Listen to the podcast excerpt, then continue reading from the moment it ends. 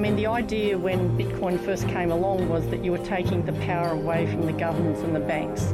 Where there were internal conflicts in those countries, uh, and the international community decided to help. And I can remember them coming back very thin and yellow and very weary of fighting. Welcome to episode three of the Dyason House podcast from the Australian Institute of International Affairs. I'm your host, Cameron Christie, and this week we're joined by Dr. Kim Brown, a lecturer from Monash University, to discuss the topic of cryptocurrencies. I'm a senior lecturer at Monash University and I teach predominantly banking or international finance and banking. And uh, I did my PhD at Monash, uh, completed in 2007, and uh, I haven't left yet. and uh, I, I sort of love having in my PhD, I looked at the cost and profit efficiency of 356 banks across the Asia Pacific for the big countries that you could measure in billions of dollars. And I looked also at the financial development across the 13 countries of the Asia Pacific. And uh, yeah, my findings were that Indonesia, after the Asian financial crisis, was the only country, big country, that was going backwards at the time and uh, one of my examiners was from the World Bank, so I was hoping that that might have led for some more funding for Indonesia. I'm hoping to help them out, uh, and uh, I also found out that the Sumitomo Mitsubishi UFJ Bank was the most cost and profit uh, bank, but it's also been identified as a systemically risky bank now too. And it seems that a lot of the um, work that you've been doing, particularly in recent years, has been focused on um, the developing economies in the Middle East. Would that be right to say? That's that's right. Um, I, but again, it's where you're working with people where I can have that overview of things that are complex. You know, I don't mind in developing countries. It could be, um, you know, a lot of things happen in the progression of a financial system. One of my PhDs did his work on Islamic finance as well, uh, but I'd also done some Islamic finance papers during my PhD as well. So I'm not a Muslim, but I was like, show me the numbers um, on how, how well they're operating. And when I was doing my PhD, there just weren't many papers around that actually showed you the numbers of how they were performing. It was more the religious morals belief mm-hmm. uh, framework that they were sort of talking about in most papers. And I think the idea of Islamic finance is a good idea and, you know, supports people with a Sharia belief. Uh, so that's fine, but I'm a finance sort of person. I, I, sort of want to understand how things work and how can we help develop, you know, things around the world and improve the lives for, for people. And on that topic, you've um, previously been awarded a grant and also um, attended conferences at the World Bank. Would you maybe be able to shed some light on your experiences there? Oh, the World Bank was wonderful. The cafeteria downstairs was amazing, amazing. Uh, but I, I, got to, um, you know, meet with some top people. Uh, Allen Berger, who's a professor of banking, is like a total guru in banking. It was good to meet him. Um, Asli Demirgüç who's the director of research at the World Bank. Amazing, just to, to finally, you know, this person who you see the name all the time, but you never meet the face and get to talk to her. So it was just wonderful. And they had people from the IMF is right next door, um, and they had people from other universities and just other institutions around the world sort of coming in doing a session. And people, um, the World Bank staff who operate on the field in developing countries, they would come in and talk about their experiences and and so forth as well. It was just fantastic, absolutely fantastic. Excellent. How do you get yourself into um, a position like this, into a role like this? You know, now I can look back for when I was start to do my PhD. I knew I wanted to do a PhD. I knew I wanted to look at Asian banks. So we'd had the Asian financial crisis, and there was a lot of papers talking about Thailand or Malaysia or Indonesia, and they were talking about the Asian tigers being wonderful and fantastic. And then all of a sudden we had the Asian financial crisis and they crashed, you know, and so I, I just, I kept having this desire. It's like, okay, you're telling me about this country or you're telling me about this country and that country, but I want to be like an eagle up in the sky and I want an overview. of it's a complex system. I'm from Australia. In my region, there's all these countries who are our neighbours. Uh, they're great countries to visit, uh, but I wanted to know, well, how do I compare them? How you know how how's the region going? That's mm-hmm. what I really wanted to know, and I think that's my personality. So I, I like to understand complex things and try and simplify them. So I, I think I'm quite a simple person, and I think that's what's led to the popularity of some of my research because I like to put it to, to, to really spend many weeks or years on some things uh, and then try and put it in a way that people can actually understand it. Mm-hmm. And obviously, a recent focus has been cryptocurrencies and mm-hmm. I suppose the sustainability of, of, of that technology. As opposed to start at the beginning and to define what a cryptocurrency actually is, what it does, why we should have them, um, especially because um, I suppose the common misconception that even I've been guilty of is to assume that it is just another form of money, um, but apparently there's a little bit more to it than that. Yes, uh, we we thought the same thing initially as well. That cryptocurrency, you know, we'd all heard of Bitcoin, and uh, we thought, oh, okay, they're all money, and uh, in actual actual fact, they're not. Um, many cases, um, it's a it's a token that's issued instead of a coin, and the token may be like a share in a company um, or a share in a project, and it's usually the project has some sort of theme about it.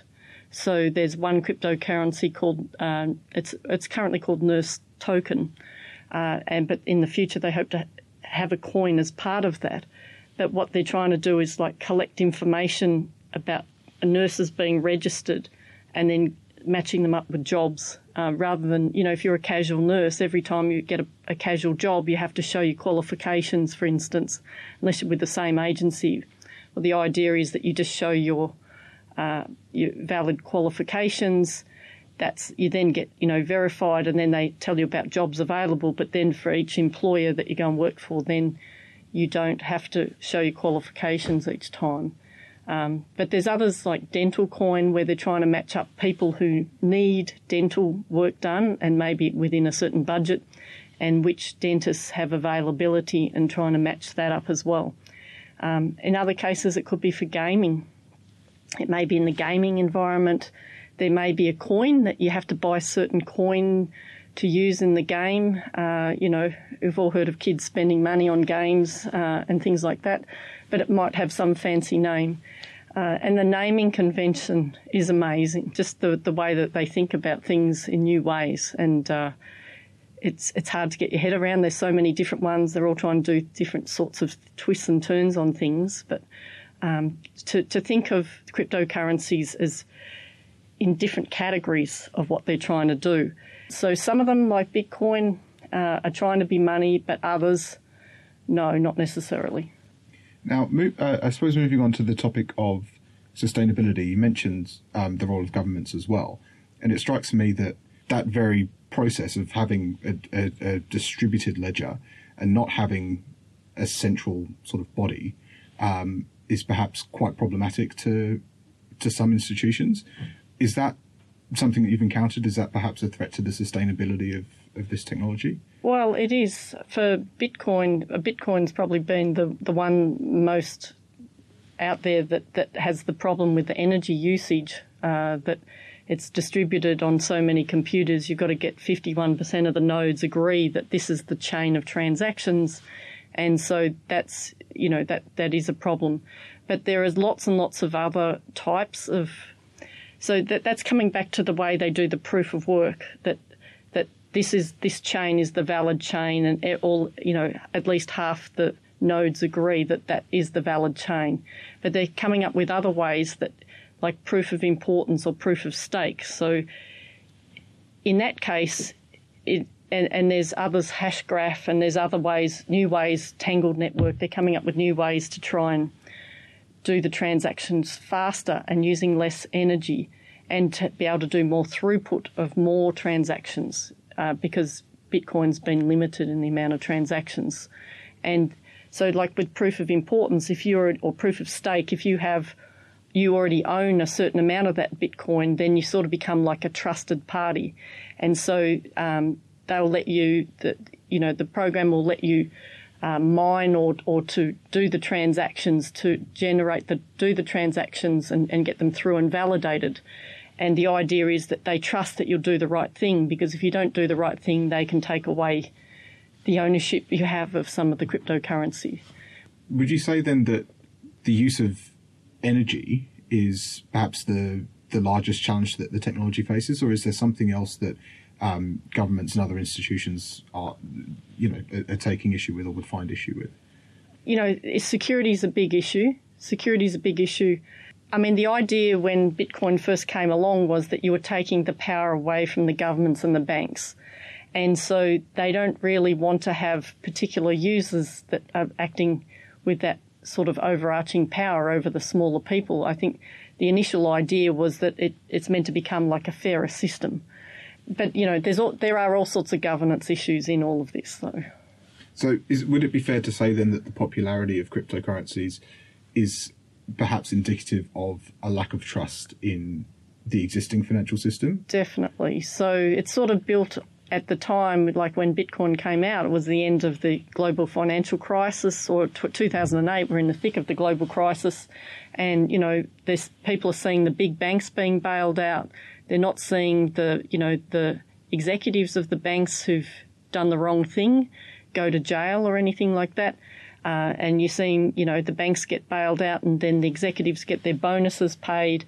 And, you know, just the average middleman person uh, is so, sort of feeling a bit disillusioned that you know you're having to use all your taxpayer money to bail out the banks and the bankers are not getting sent to jail we're trying to do the right thing and you know the like it's almost like the middle part of society is feeling like they're they're getting drawn down and the rich keep getting richer and the multinationals keep getting away with paying less tax and things like that so it was it was sort of like a revolt of the computer nerds to bring together all the stuff that they had before and to put it together in a way to try and avoid the government and avoid the banks um, and to do new things in new ways. And it's probably taken off much more than they, they ever expected, but they're pretty smart.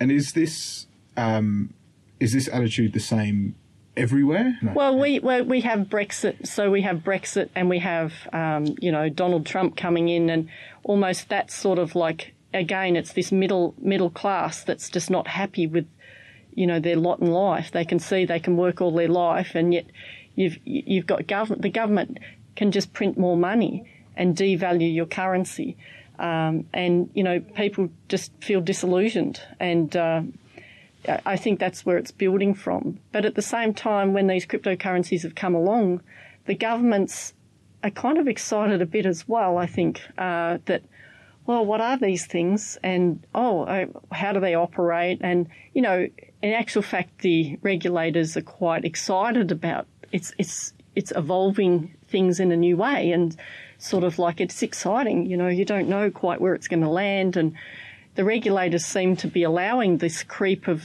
this development.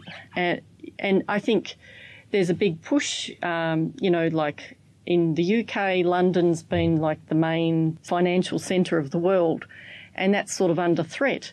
Um, then you've got other countries like in China where, you know, the banks have not necessarily looked after the small and medium business or the, the person on the street as well as they perhaps could have, or, or countries where perhaps people didn't have a bank account. Uh, and, you know, maybe the new technology can allow people to then transfer money or to do things online or using their mobile phone that maybe they couldn't do in the past.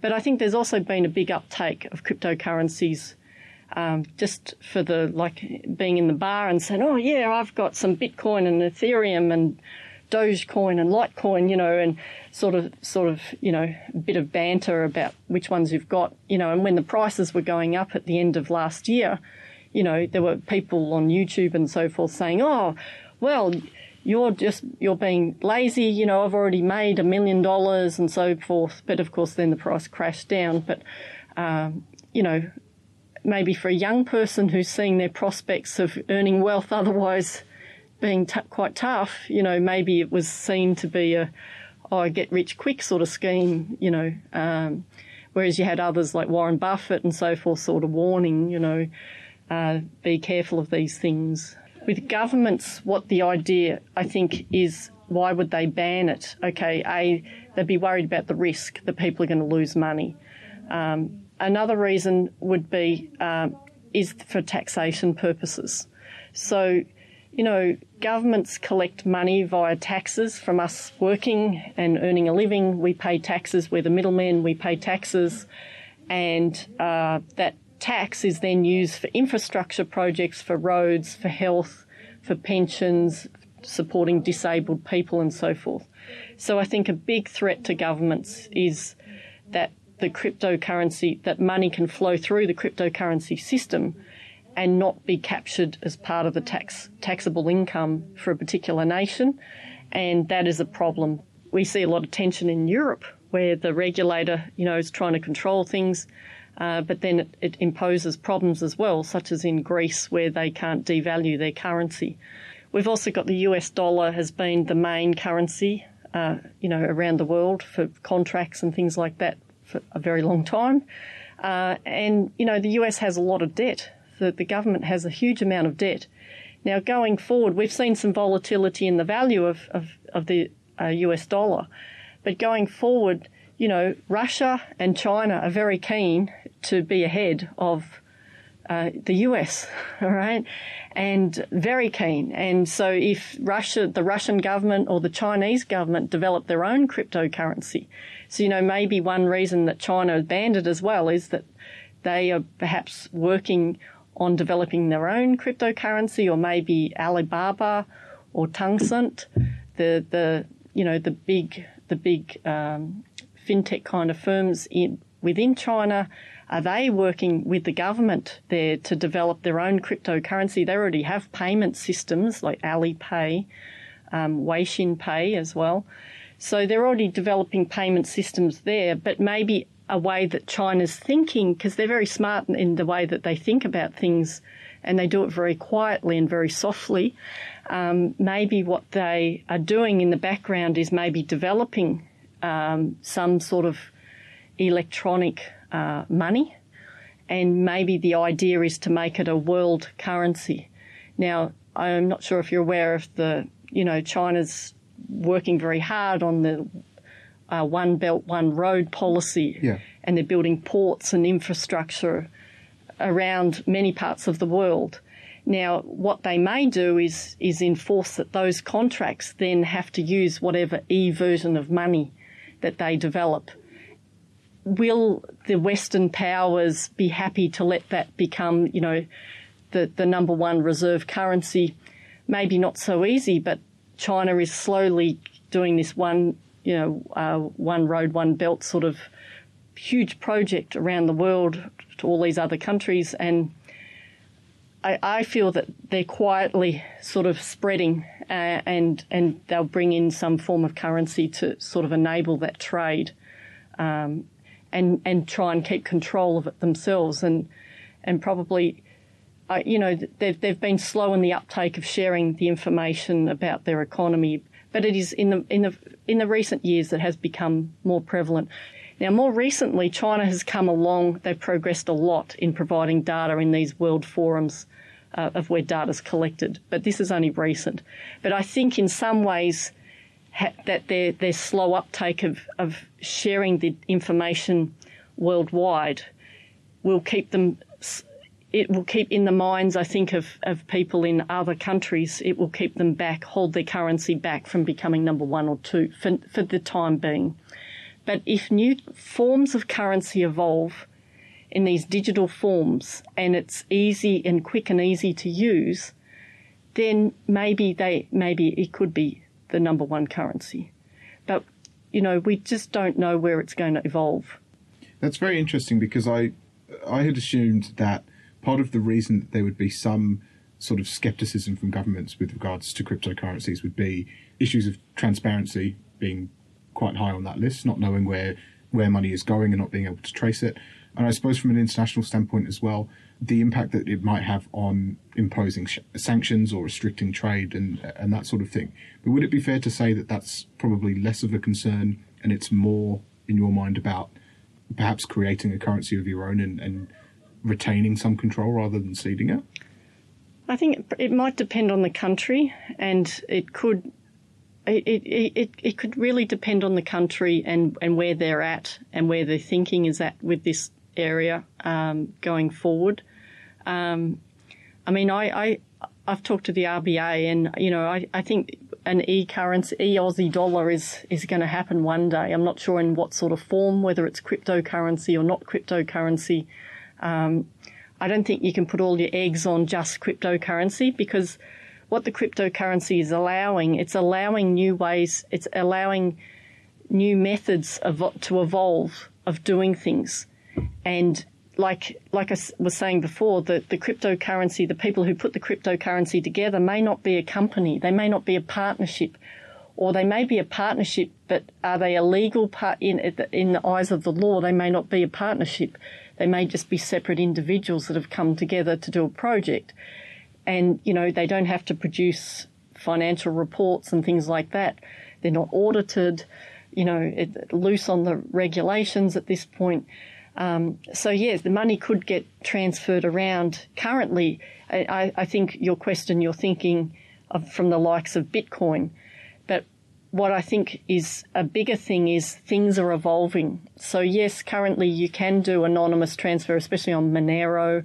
Um, that one's the most famous one for sending things anonymously. Um, I know there's a researcher at University of Sydney who's been, you know, cracked the Bitcoin code and they're able to work out by the uh, wallet holder, um, you know, that the people who are up to suspicious sort of transactions sort of hang out together. Um, there's also been the things like the development of trade on the dark web, where you can buy your uh, illegal firearms and, and drugs, and you know use your cryptocurrency to buy things on the dark web and not be caught. Um, Monero is a common common uh, currency used for that um, and to be untraceable. I mean, another thing about cryptocurrencies is when you've sent the money, is that you know you can't back out of the transaction. It's it's like it's the money is gone and you can't reverse it if you don't even know who the other counterparty is. Um, you can't reverse it. I teach bank lending, and you know I'm trying to get the students. Well, how can you use cryptocurrencies to to lend money, whether it's fiat money or cryptocurrency money? How can you lend money if you don't know who the counterparty is. Um, and one of them, one of the cryptocurrencies is called Salt, and it's a US based one. And what you have to do is you deposit your cryptocurrency into like a margin account with, with the cryptocurrency, but then you can borrow your fiat currency. So um, you can borrow the fiat currency. So maybe you don't want to convert your cryptocurrency into cash, into, into fiat money, because maybe you're going to get hit with the taxation. So um, you can keep it as crypto, but then borrow fiat money, and it's it, it offers operates like a futures account. So if the value of your cryptocurrency goes down, you need to top up your margin account, sort of thing. Um, so that's in that case, it's you're actually borrowing against the money that you have deposited. Uh, in that case, so to me, it, it, the cryptocurrencies are allowing this evolution of the way things are done, and in the end, you know, the, I, I suppose the hard part for governments is to know at what point do they need to lock down on regulations to either stop things from happening or you know, before the, the cat is out of the bag and they've got too big and they can't constrain it. It's, you know, the techos have got all this operating on so many computers, the, re- the government can't stop it, sort of thing, um, versus allowing things to evolve and trying to find better and new ways of doing things. I mean, it's a great idea that you can have cryptocurrencies into different domains or different uses, and that, you know, there's, there's one called a tattoo coin so now I haven't looked at how that operates fully, but you can imagine you've got these tattoo artists, you've got people who want certain tattoos, and that you can come together uh, as a domain of users and share the information of which which artist is available and who wants a certain tattoo, and that you can operate together. So, in some ways, it's almost like a, a an e version or an online version of a club. Uh, and it's just that you're going to put your transactions to do with that club and the information for those transactions together in a, in a way that previously maybe was kept on one central computer, but now it's going to be distri- distributed around various computers.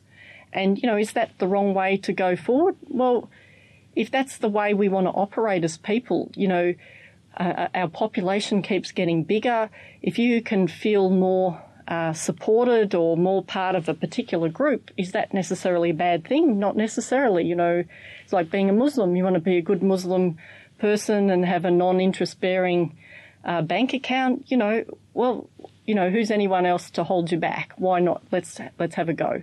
Um, you know, I, I think we need to be supportive of people who want to do things in their own way, and if you want to hang out, if you're if your uh, hobby is a certain thing, gaming or whatever, and you want to hang out with other gamers or other people who are into certain things, well, and you can do transactions and transact together in new ways.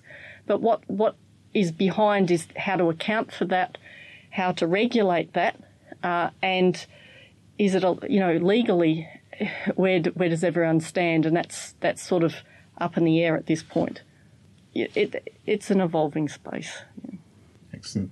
Thank you very much for your time and for joining no us on the podcast today. Okay, thank you. Thank you for listening to episode three of the Dyason House podcast. Join us next week for episode four, and don't forget to subscribe via iTunes or SoundCloud so you never miss an episode.